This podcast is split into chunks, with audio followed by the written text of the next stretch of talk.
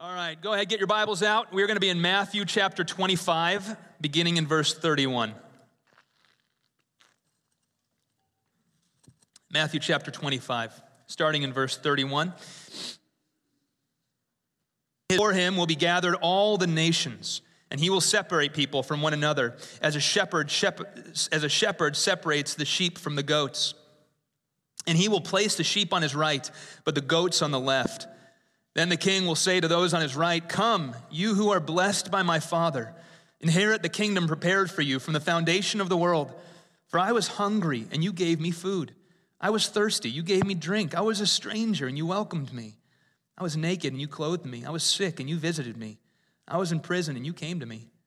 Then the righteous will answer him, saying, Lord, when did we see you hungry and feed you, or thirsty and give you drink?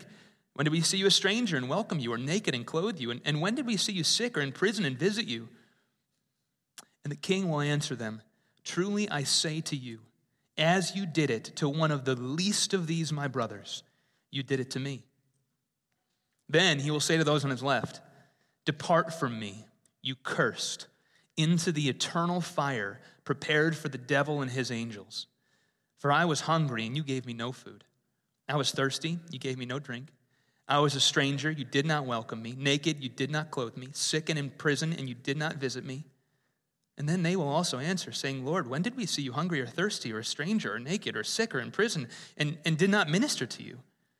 Then he will answer them, saying, Truly I say to you, as you did not do it to one of the least of these, you did not do it to me.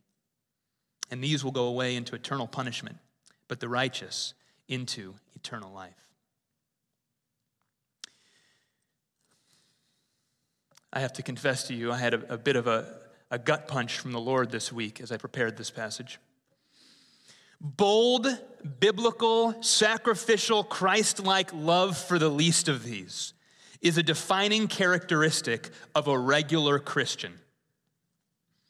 The question I want to address today is simply this Is bold, biblical, sacrificial, Christ like love what you are known for? Simple question. The text is pretty clear. I'm going to walk through the text. I'm going to teach the text. The text doesn't need that much teaching because Jesus is very clear about what he's saying. The question is this Is bold, biblical, sacrificial, Christ like love true of you, Christian? Today, we continue through a sermon series that we began last week called No Place Left. And I'll tell you, I had a good time last Sunday preaching the beginning of this series as we looked at what it means to be an ambassador for Christ and to carry the vision of this church, which in some ways is the same vision every church on the planet has. That we want to proclaim the message of Jesus Christ to all peoples until there's no place left. We want to saturate the world, particularly our neighborhoods around us, with the gospel. We want people to meet Jesus and have their life changed. And we talked about that there's four key components in our mission statement. Our mission statement is to make disciples, equip the saints, send them out, and spread them far and wide. And last week we kind of gave an overview of what that means to be a church. When, when you come into this place, what can you expect of us? And what do we expect of you? When you step into here, what are you after? What are you trying to get done as you invest in the lives of other people around here? That's what we talked about when we spoke of vision and mission. Today I'm going to be focusing on the third component of that mission statement make disciples, equip the saints, send them out. When we talk about sending them out, what we're talking about is that we send Christians. And that means you. We send people, every follower of Christ that's a part of this church, we're sending into the brokenness, into the dark, into the dirty, into the dangerous, into the most challenging places here in the city and around the globe. And no one is playing bench on this. Everyone's on the field. Everyone's called to the work that we are a part of here in the city of Chicago. Jesus said that we're the salt of the earth. And then he, he condemned, he said, if salt has lost its saltiness, it's not good for anything. We don't want to be saltless Christians. We want to be salty. We want to be present, bringing the power and the light of the gospel into the hardest places of our city. Today, I want to talk about how we do that as a church. Now, also, so you know, around the globe, this is Pro Life Sunday. Third Sunday in January is Pro Life Sunday, where many churches around the globe will be speaking about the topic of abortion. I will be speaking on that topic today as we get to application and what this means for us. So just prepare your hearts. I shared this a little last week. This should not be a new topic for those who are regular here at this church. I speak on that often. I always think it's helpful for me to give you a little warning before I get too far down the road. Let's look at this text, Matthew chapter 25, beginning in verse 31. When the Son of Man comes in his glory and all the angels with him, then he will sit on his glorious throne. When the Son of Man comes in his glory. What's this speaking about? This is not a parable, okay? Let's get the scene right. This is not uh, uh, just a story, almost like a fairy tale Jesus is telling. He's describing the future of reality as it actually is. He's describing future days ahead of us when Jesus Christ will return in the flesh, take his place upon a throne, and enact judgment over all humanity. This is not a par- parable story. This is not a metaphor. This is what is to come. He, he's giving us a glimpse into the certain future that awaits everybody on this planet. We believe as Christians that Jesus came once in the form of a servant. Around the year 0 AD, around the turn from BC to AD, Jesus came and he died a death on the cross for the forgiveness of sins to allow anybody who places their faith in Jesus to have all of their sins fully forgiven. And we also believe as Christians, and we fix our hope on this, and I believe we do not talk about this enough as modern Christians. We've lost something the old Christians used to have that Jesus will come again in the flesh, both to rule and to reign for all eternity as he ushers in heaven on earth, but also to enact judgment. He will come again. Notice in verse 31 that the angels are with Christ in this moment. What I'd like you to do for, for just a moment is actually visualize this as best as you can. You know, the, the thunder cracks when we're least expecting it, a trumpet sounds, everyone's attention looks up and he comes. He takes his place upon a throne. Every angel in all of creation is around him. You know, we oftentimes draw your attention to the angels in the sky the night when they appeared to the shepherds on the night of Jesus' birth, and we talk about how marvelous a sight that it would have been. That was some of the angels. All the angels. They're present with Christ as he takes his seat to enact the final installment of all history, and you're there. It's coming. The Christian eagerly awaits this day with childlike anticipation. We are eager and giddy for the day when Christ returns. Why? Because we have affirmation of our faith because we know what happens for Christians on that day of judgment.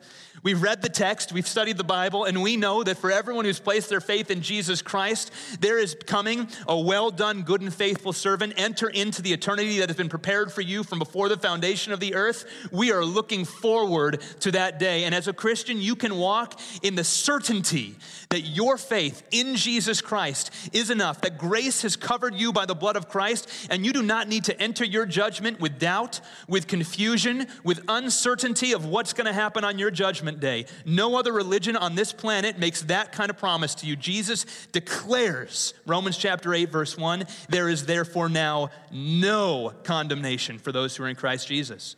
And so we look forward to this day. This is not something to fear, this is something to eagerly anticipate. Those who are not followers of Christ dread the talk when we talk about Jesus returning.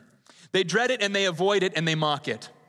When we talk about Jesus returning in the flesh, most who are not followers of Christ oftentimes will mock the thought as if it isn't real, as if it's some kind of fairy tale mythology belief. But we know the heart and the human condition, and we know why those who aren't followers of Christ would mock such a certain event that Jesus spoke of. Romans chapter 2, verses 15 and 16 reads this They show, those who are not followers of Christ, that the work of the law is written on their hearts, while their conscience also bears witness, and their conflicting thoughts accuse or even excuse them. On that day, when according to my gospel, God judges the secrets of men by Christ Jesus. That passage in Romans, what it's saying is that deep in the heart of all humanity, there is an awareness of the judgment of Christ that is to come. We can say that we don't believe it. They can say that they don't believe it. We can avoid it and run away from it and pretend like it is not coming. But woven into the fabric of what it means to be made in the image of God is an awareness that judgment comes on the other side of this life.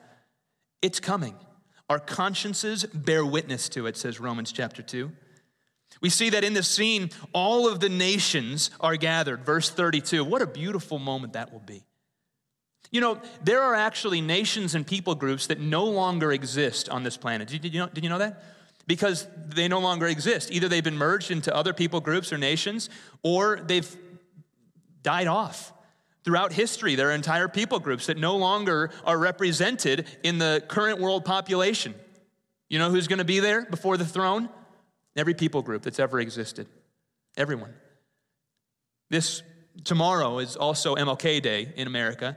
It's a day where we look at uh, the great progress that has been made in racial reconciliation and race relations uh, here in this particular country, in the United States.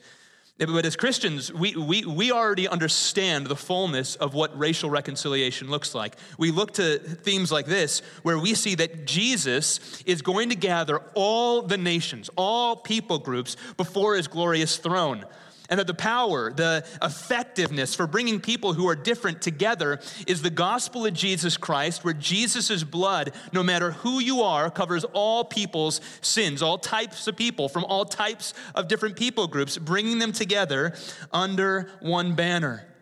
The Christian looks at this and they say, That's what's to come. And I want to live in that now. And I'm trying to create that now the ethnos, the ethnicities, will be gathered before Christ. And the judgment will be this that those who are Christ's sheep will be placed on his right hand side, we're told in the text. The right hand side of judgment is the place of blessing and honor and celebration. The left hand side was the place of cursing. This was how kings of the old day would bring their judgment around. Now imagine that moment when the king, surrounded by his angels, looks at you. If this doesn't get your blood boiling, we got some work to do, church. And he places you on his right hand side. Thank you, Jesus, for the gospel. Because if it weren't for the blood of Jesus Christ shed on the cross, I would be on his left. I know my sin. I know the ways I used to walk in. Sometimes I stay up late at night thinking about terrible things I said and, and did in my life before I knew Christ. I was, on the whole, not that bad a kid. In a sense, I always thought, I'm not that bad a kid. I'm not getting that much trouble. And I look back now with the awareness of the gospel and the awareness of Christ ethic, and I cringe at my former life because of what Christ has done on the right. Jesus lists six separate ideas that are communicated of the way the faithful will live out the gospel of Jesus Christ, how they will demonstrate the authenticity of their faith. Feed the hungry, give drink to the thirsty welcome the stranger, clothe the naked. That term naked means those who have barely enough clothes to go around, visiting the sick, and visiting the prisoner. Now, if you think about what Jesus is saying here, he's looking at the fundamental needs of life, isn't he? Food, shelter, and companionship. He's getting down to the, the basics. What does it need to live a, a to, to live a life? What, what do you need to live a life of of, of humanity, of dignity, food, shelter, and companionship. It's interesting to note that the acts of love that are described by Jesus here are not just issues you can solve with money. The, the situation here is not put money in an issue. Every issue he lists here are issues that take sacrifice of your time, your heart, and your mental and emotional energy. Have you ever visited someone in prison? Have you ever visited the sick in the hospital? Those that have know this is not something you just quickly knock off on a checklist on your day. Is Jesus saying that these sacrificial, bold acts of love are the very works that will save us? Let's make sure we correct any misstatements here. If you read this, he says, Because you did these things, I will place you on the right. That's what it seems like he might be saying, but actually, that's not what the text is communicating. And we know that for a number of reasons. Number one, because of the account of all of Scripture. Romans chapter 10, verse 9, because if you confess with your mouth that Jesus is Lord, believe in your heart that God raised him from the dead, you will be saved. For with the heart one believes and is justified, with the mouth one confesses and is saved. Our works cannot save us. Ephesians chapter 2, verses 9 and 10. We can visit all the sick people in the world, we can visit every person in prison, and if we've not placed our faith in Jesus Christ, we will be separated on the left hand side of Jesus on the day of his return and judgment. Our salvation is determined by one thing alone placing your faith in Jesus, his death on the cross for the forgiveness of your sins. What's this text saying then? What Jesus is getting after here is he's saying, if you've placed your faith in Jesus, then you'll start to live a life that looks like Jesus. If you've placed your faith in Jesus, one of the evidences that your faith is legitimate is that this is what you'll do with your time. This is how your heart will change on the other side of your salvation. Matthew chapter 25, verse 34 is the nail in the coffin for the question of is Jesus preaching good works here? He says in this text, verse 34, Then the king will say to those on his right, Come, you who are blessed by my Father, inherit the kingdom prepared for you from the foundation of the world. When was this kingdom prepared for you, Christian? At the, before the foundation of the world.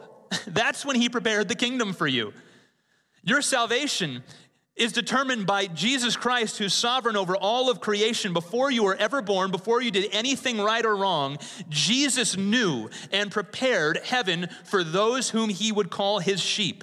Now, if you've placed your faith in Jesus, what that will look like in your life is a transformed life. A life where you now step into difficult, dangerous places. You sacrifice your time and your love. You can think of it this way if you've claimed you've made Jesus the Lord of your life, yet your life on the whole bears no resemblance of the bold sacrificial love of Jesus, you might not fully understand how the gospel changes a person. Now, the last thing I want to do is po- po- pose doubt in anyone's faith, because I started just a little bit ago saying that as a Christian, you can have affirmation of your faith, security, understanding, and knowledge. And I want to stand firm on that, that proclamational truth. I want, I want you to be rest assured that if you have genuinely made Jesus Lord of your life, your works will not determine what you do. I also want to make sure that the Holy Spirit brings enough conviction in this room today that you ask yourself the hard question and you don't let a text like this just go by and say, man, not much for me to change in my life. Are you sacrificing boldly, biblically, and courageously to step into broken people's lives with the love of the gospel as a fruit of your new relationship with God through Jesus Christ? If the answer is of the, if that is no, we got a lot of work to do. We got a lot of work to do. Oh, what will we do to have Christ in this room with us right now? Eh, think about this. Imagine if Christ came in this room right now and, and he, was, he was hungry. He was starving. He, you know, you could see the, his, his rib cage because he just hadn't eaten food and, and he had been beaten and, and he, was, he was bloodied and, and he had been a, a, accused. You saw him earlier in the day, people mocking him as he was walking down, and then he came staggering into the room in the back. What would you give as a Christian to pour love on that man? What would you give to wash his feet? Wouldn't you, wouldn't you say, Will you even permit me? Do, do I dare draw a tub of water and put my hands on the feet of the king? Do I dare take a wet cloth and, and, and rub the blood from his side of his forehead? Do I dare pull up the comfiest chair we have and allow him to sit and rest himself? Jesus says, As you've done to the least of these, those ones you write off, you've done it to me.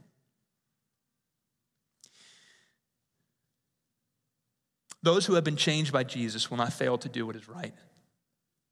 There is a world of opportunity to wash the feet of Jesus if we're willing to open our eyes and not turn a blind eye. I have to ask the question why then is this kind of life so abnormal? You know, if you go back to this text, if you look at the things that condemn the, the, um, the people who are on the left, the goats, if you look at the six actions that condemn them, none of these are sins of commission, of commission. It's not act- actionable things that they've done that are their judgment, right? it's not that they murdered and stole and, and all these, you know, actual active things you can do. They're all sins of omission. It's what they failed to do. They didn't visit the sick. They didn't clothe the, the, the naked or, or feed the hungry, give drink to the thirsty. Why don't we live into this? Why are Christians so uh, gather in our comfy, cozy gathering place, and then leave and go to our own personal, comfy, cozy gathering place and have almost no time for the basics of Christianity. Why is it?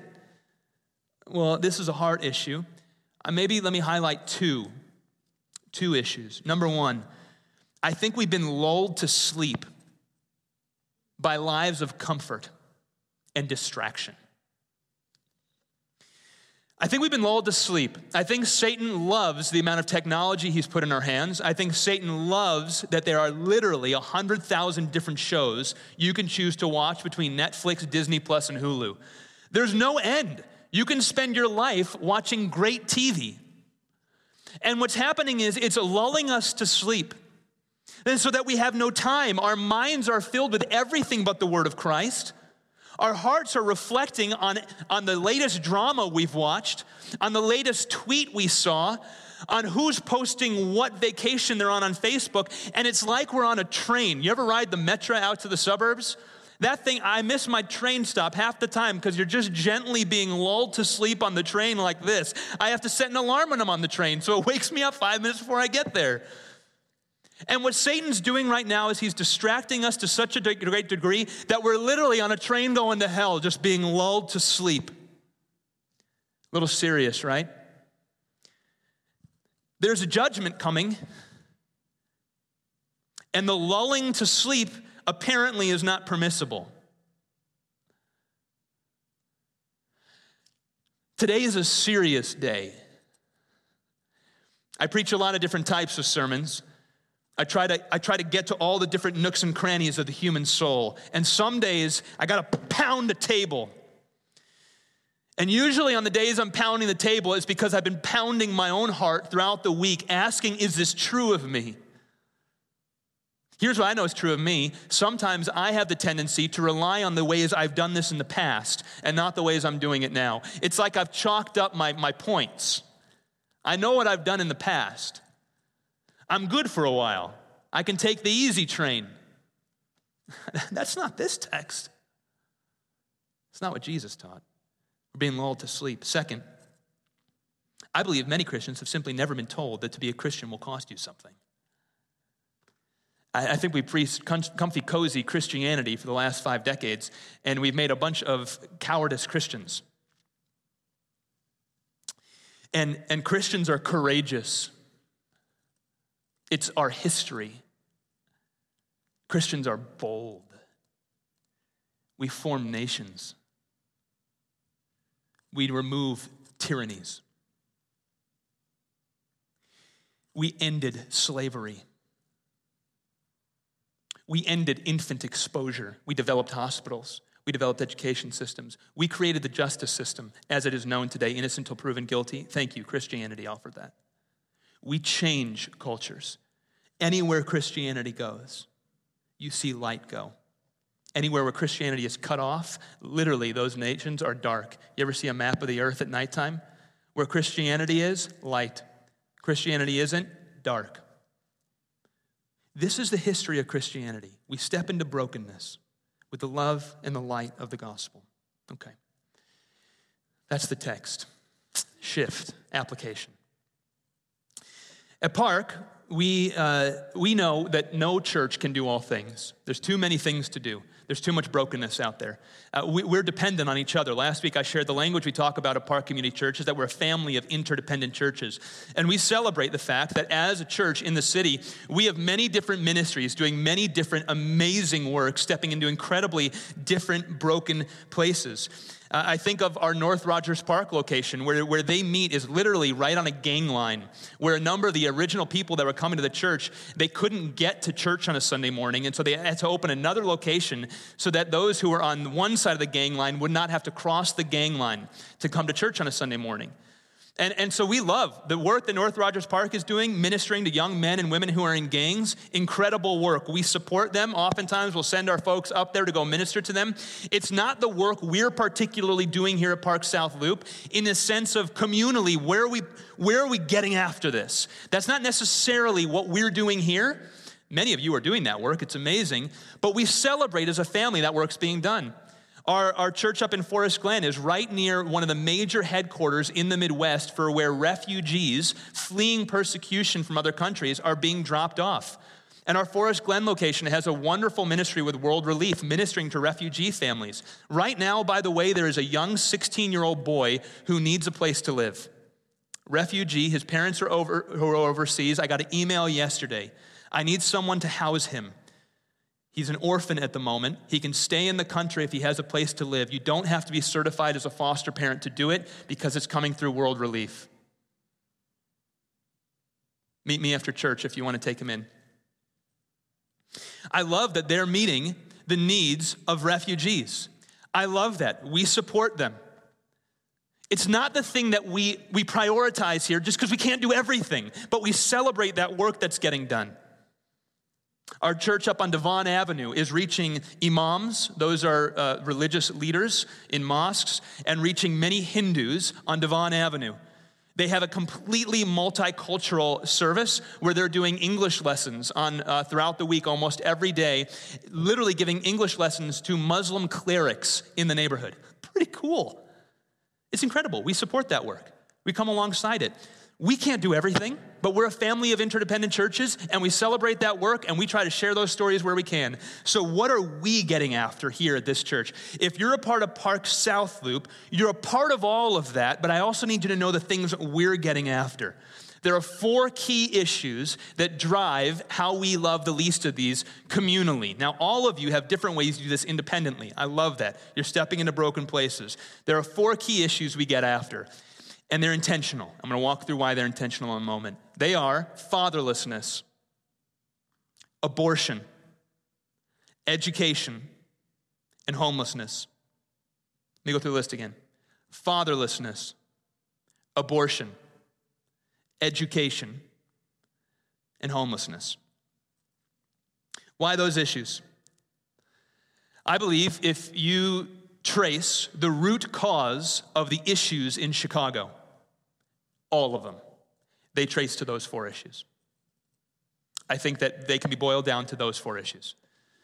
That doesn't mean that the other issues are not important in some way. There are key issues, there are core issues, there are vital issues. But when we look at the city of Chicago, we see neighborhoods that are literally divided on racial lines across the city, oftentimes uh, socioeconomic lines, neighborhoods literally that you have. You have access to resources, net, net worth, access to people and job opportunities on this side of the street, absolute no access to any of that on this side of the street. How do we live in that world? Why do we live in that world? Core issues at play here fatherlessness, abortion, education, homelessness. We're getting after the core issues as best as we can. People time, oftentimes will ask me as a pastor, what are we doing about issues of race? I'm bringing this up because MLK Day is tomorrow. I want to make sure I speak about this. What are we doing about issues of race? And what I'll tell them oftentimes is our whole church is built on the gospel of Jesus Christ, who is winning for himself a people from every tongue, tribe, nation, and language. And we step into the core issues. We don't just talk about it, we don't just post about it, we're stepping into the fundamental issues that are causing the issues that we're talking about today fatherlessness, abortion, education, and homelessness. Now, Homelessness, you heard a little bit about what we're doing. I'm not going to talk too much about that anymore today because there's an opportunity for you to serve literally when you walk out today. Bread of Life Ministry is our core ministry. Education, next week, I have Sean Proctor from GRIP. Many of you know that man. GRIP is an amazing after school tutoring and sports program in the city that we partner with them to, to do incredible work with education here in the city of Chicago. I'm not going to focus on education today, it's a core issue. I'll try to give a whole sermon on that someday, okay? We're going to focus on the other two fatherlessness and abortion. Fatherlessness. There's a book titled Father, Absence, and Youth Incarceration. We learn from that book that boys who are fatherless from birth are three to four times more likely to go to jail as peers from intact families. In that book, you go on to learn that fatherlessness impacts the rate of drug abuse, gang activity, dropping out of school, developing poor friendships, remaining in poverty, remaining in poverty, and ultimately early death. Now, biblically, we can understand that's true. We understand that the, the family is the foundational building block of society. God's way of doing things, a father and a mother over their children, provides the, the basis for building these things. Now, let me say a quick word to our single mothers in the room. I've shared with you before, and I have preached from this pulpit to our single mothers, and we know we have many of you in this room. Not only do we love you, not only do I think you are amazing in the work you're doing, my wife and I oftentimes will be putting the kids down and coming up to rest and trying to take care of more chores. And we're thinking of the single mothers in our, in our church who are doing all of it with only one in the house. Amazing. Lean into your church. We love you. We want to come around you. But we do need to talk about the issues of fatherlessness and how they impact our city. Fatherlessness impacts, for a long list of historic reasons, low income neighborhoods and areas of our country more than middle and upper income neighborhoods. And so when you look at who is impacted by the issue of fatherlessness, it's particularly low income neighborhoods in our city. And so we want to be very consistent. We want to step into where are the issues taking place? How have we done this? Well, we try to do it comprehensively. We are passionate about adoption. We are passionate about foster care and we are passionate about safe families. Not only those who are actually doing the work of becoming adoptive parents, but as a whole church and a network supporting those people, which means everyone has a role to play. My wife and I adopted two young girls through Chicago's foster care system. And we can tell you, we understand and we know that this is a difficult journey to become foster parents. It's a difficult journey to become adoptive parents. It also is the thing in our life that has most clearly given us an image of the gospel and firmed our marriage up in ways that we didn't even know we needed to be firmed up in. Because when you step into this type of ministry as a family, you're inviting gospel power into your life. Foster care, adoption, being a safe family, a short term foster care essentially. We developed a while ago a, adoption fund. Now, adoption, just so you know, if you go, if you don't go through the foster care system, if you adopt a child, if that's what something you're looking to do, it can cost between forty and sixty-five thousand dollars. Everyone should go, what? Right? That's that's way too much money for that. And that limits a number of really faithful families that would love to do this from being able to step into the historic place that Christians have stood in as adoptive parents because it's too financially expensive. So what we did is we took about $100,000 of our surplus money three years ago here at Park South Loop. We took, we took, we set it aside and we created an adoption fund. And members of Park Community Church who have been a member for at least a year, this stops people from abusing it, becoming a member just for the money. So you have to be a member for at least one year, can get up to $20,000 from this church towards your adoption. My wife oversees the fund. We've given away tens of thousands of dollars to help adopted children get adopted. Is that incredible? Not just here at Park South Loop, but across the entire city. Children getting adopted. Regularly, we have folks around our dinner table, and many of you would do as well, asking questions How do I step into being a foster parent? And what does adoption look like? What are the things I have to think about? I'm not sure if we're ready. Do we do it after we've had our own kids or after we've had our, our own kid, or before or after we've had our own? All the questions, regular conversations as you're navigating this and stepping into this place. I want to remind you of something, and I got to be careful on my time here. Uh, historically in the world, there was, there was a, um, a practice that was known as infant exposure. I've shared this with you before. Infant exposure was if you didn't want a child in the old Roman days, you could give birth to the child and then cast the child in the, in the streets and in the gutters and the alleys. And you'd be walking to work, right? You'd walk outside and there'd be a baby dying on the side of the road. That was just the Roman Empire. It was called infant exposure. Different schools of philosophy had different feelings on it, but on the whole, it was largely accepted. We're going to get to abortion in just a moment. On the whole, it was largely accepted. Do you know why infant exposure came to a screeching halt?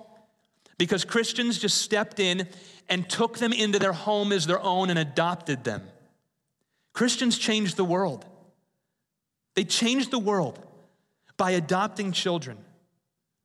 Why? Well, because the gospel is that you've been adopted by Christ. Jesus did what you could never do. You were cut off from God, the Heavenly Father. And then Jesus died on the cross so you could have your sins forgiven. And when you placed your faith in Jesus, the biblical text says you've been adopted into God's family.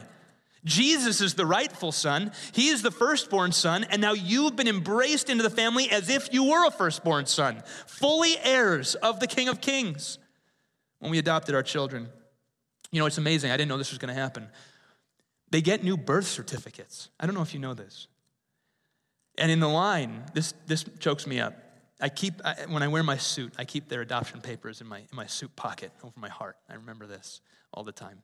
In, in their birth certificate, uh, the line where it says, Who is their birth mother and birth father? You know whose name is there for my twins? My wife and I. You, you, you change history. Total new birth certificate. See, that's what Jesus has done for you. He gave you a whole new history. You got a new father. And then he said, If it's true of you, go love the least of these, the way I've loved you. Fatherlessness. Second issue I want to talk about is abortion. We're going to spend a few extra minutes here, so bear with me as we go through this. If you're listening to this and you're cringing at a pastor talking about abortion, I want you to know that we talk about this topic regularly at this church and unashamedly. If you're in here or you're listening to this online and you have an unplanned pregnancy and you're scared and not sure what to do, I want you to know that this is a place where you can come and get loved incredibly. We will help you. We will take you to places. We have amazing partnerships to get uh, prenatal help, to get, um, what's it called? Where you see an ultrasound. We have partners who are incredible at this work, and we have an incredible adoption ministry. We will adopt your baby. See, see, that's what it means. We don't just want to say what we're against. We are against abortion for reasons I'll go over, but what we're for is for doing it God's way. We're for adoption. And so please hear this. If that's you in this room today, we have a number of women over the years who are, a part of our church now, who have been a part of our church and who no longer are, but are part of our network, who have had abortions in the years, over the years, and have since come forward and shared with me, I want to be a help to other women in that place. We are a place of resources. We will help you. Don't do that alone. Why is abortion a key issue? Proverbs chapter 31, verses 8, 8 to 9. Open your mouth for the mute for the rights of all who are destitute. Open your mouth, judge righteously, defend the rights of the poor and the needy. Abortion is taking the life of the most vulnerable among us, it's taking the life of those in the womb. And I believe that right now in our country, there is no greater injustice happening under our noses than abortion. It's number one, it's top of the list. America is an elite class of countries, along with China and North Korea, for our abortion policies. I don't, I don't know if you know what that means. I don't know if you cringe at this to the degree that we should. The, the elite class of countries we're in is with China and North Korea in terms of our abortion policies. Not only our abortion policies, but I'd say we go further. In fact, I put us in an elite class of our own because what happens is every time that we uh, progress with progressive policy and we uh, enlargen our abortion policies like Illinois did a few years ago when we made it the most abortion friendly state in the entire country, uh, allowing women to have abortions up to, through the third term for any reason, including emotional harm, just means it's going to make me sad. In third term, you can get an abortion. The reason we do that and then celebrate when that law is passed, roomfuls of people celebrating why is that happening? It's because we are a culture that has taken our eyes off the Word of God and we have forgotten about God's sense of justice and we're trying to rewrite justice. The Bible declares unashamedly that life begins in the womb and that Christians are to stand for the most vulnerable among us and be a voice for them. It's what we have always done in history and we will not stop now. Not only does the Bible affirm this, but all science affirms this. When Roe v. Wade was passed, we did not know all that much about what was going on in the womb. A lot of decades have passed since Roe v. Wade, and there is now no excuse for not knowing what's going on in the womb. If you're watching the, the Dobbs case that's going to the Supreme Court right now, where Roe v. Wade might be overturned, there was a moment in the, in the opening oral arguments where Justice Sotomayor uh, asked the most ridiculous question I think has ever been asked in the Supreme Court before. She said, What new evidence has been brought forth to show about what's taking place in the womb? For a sitting Supreme Court justice, that indicates to me that she had never read even one of the thousands of peer reviewed journals on the, on the topic. The attorney who was giving the opening arguments began to list off in that Supreme Court case the issues. Well, we know that children in the womb can feel pain now. We know that they can store emotions and log memories. As soon as he got through the first three, she cut him off and would not let him continue.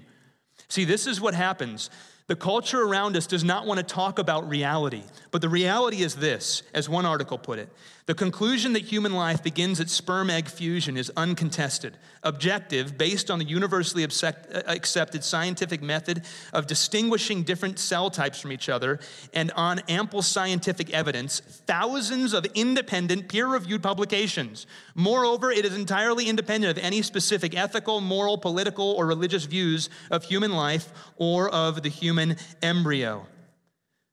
So, why do Christians step into this? It is not because we're politically driven, right? We're not Christians who are just solely camped out in a single party and we're just lodged with politics, which, whenever I preach on abortion, I'll have a handful of emails saying, Why are you stepping into politics? I'll tell you why. Because politics is downstream of morality, and God determines morality.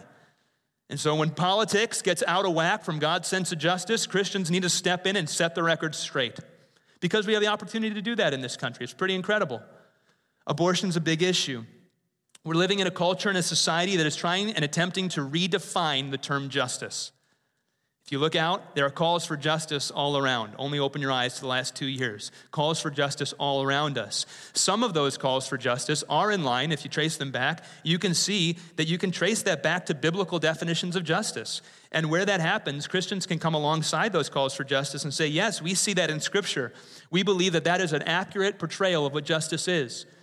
Other calls for justice happening in our country are complete redefinitions of what justice is, apart from the biblical definition. This is one of the reasons I don't like the word social justice.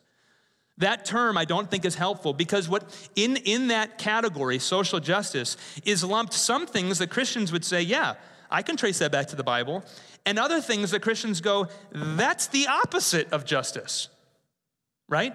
Like when we call the right for a woman to go have an abortion justice. That's the opposite of biblical justice. But what happens is when we use the term social justice, it encapsulates all of this, and we're not clear with the watching world, which is why I like to use the term biblical justice when we speak on the term on justice. What is biblical justice about?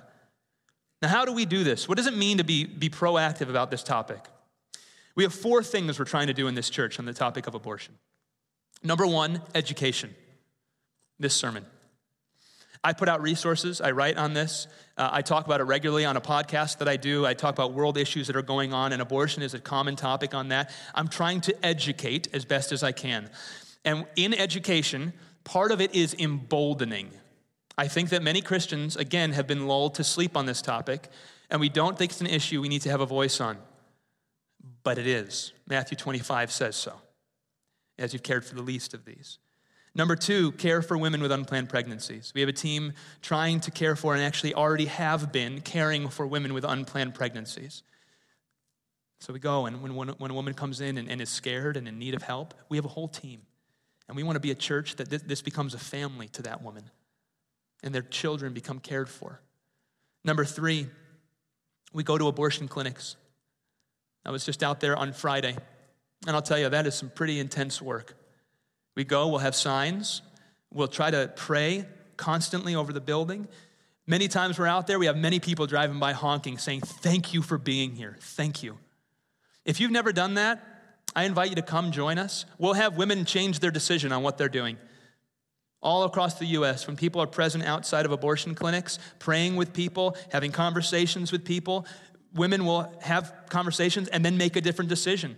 Lord willing, you get to take someone across down to Charis, our partner ministry, who will give an ultrasound and help them get biblical resources. It's an incredible ministry that's part and parcel of the whole thing. Number four, I'm praying that God would allow us to be part of changing the law in this state. and if you think that's crazy, I think it was crazy when David went to fight Goliath. But he won. So, so I say, let's get after it. I don't know how to do it. If any of you have backgrounds in politics or law, legal writing, some of you already told me you do, please help. We're slowly building a network of people. There's pretty good movement happening, actually. People all the way up to the top in this state, getting connected in a network building. I think it's going to happen. I'd like to be a part of that, and I'd like to invite you into it as well. Let me close by reminding us of the purpose of today's sermon. My aim is to convict our hearts by preaching the Word of God. My aim is to allow the words of Jesus to do their work on your hearts. I don't want you to leave today and think abortion, rah, right? I want you to think Jesus said, as you've done to the least of these, so you've done unto me.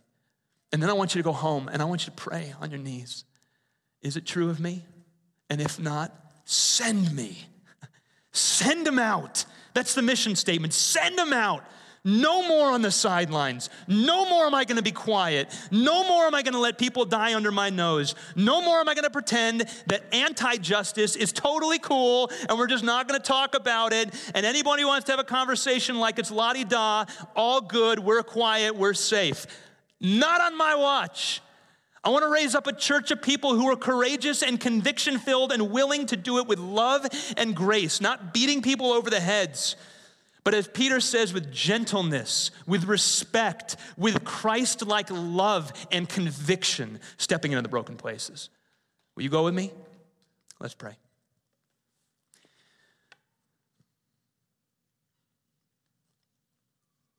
Father, help us with this incredible work you've given us. It's too big for us, it's too scary for us. And Satan is far too powerful a foe to think that we can stand against him. But God, with Christ, all things are possible. In Christ, there is strength. In Christ, there is renewal of heart. In Christ, those who have been fearful are given courage. In Christ, churches that are small, no more than a couple hundred people, can change nations and policies of states. You've done it all through history. Lord, would you do it again? I pray in Christ's holy name. Amen.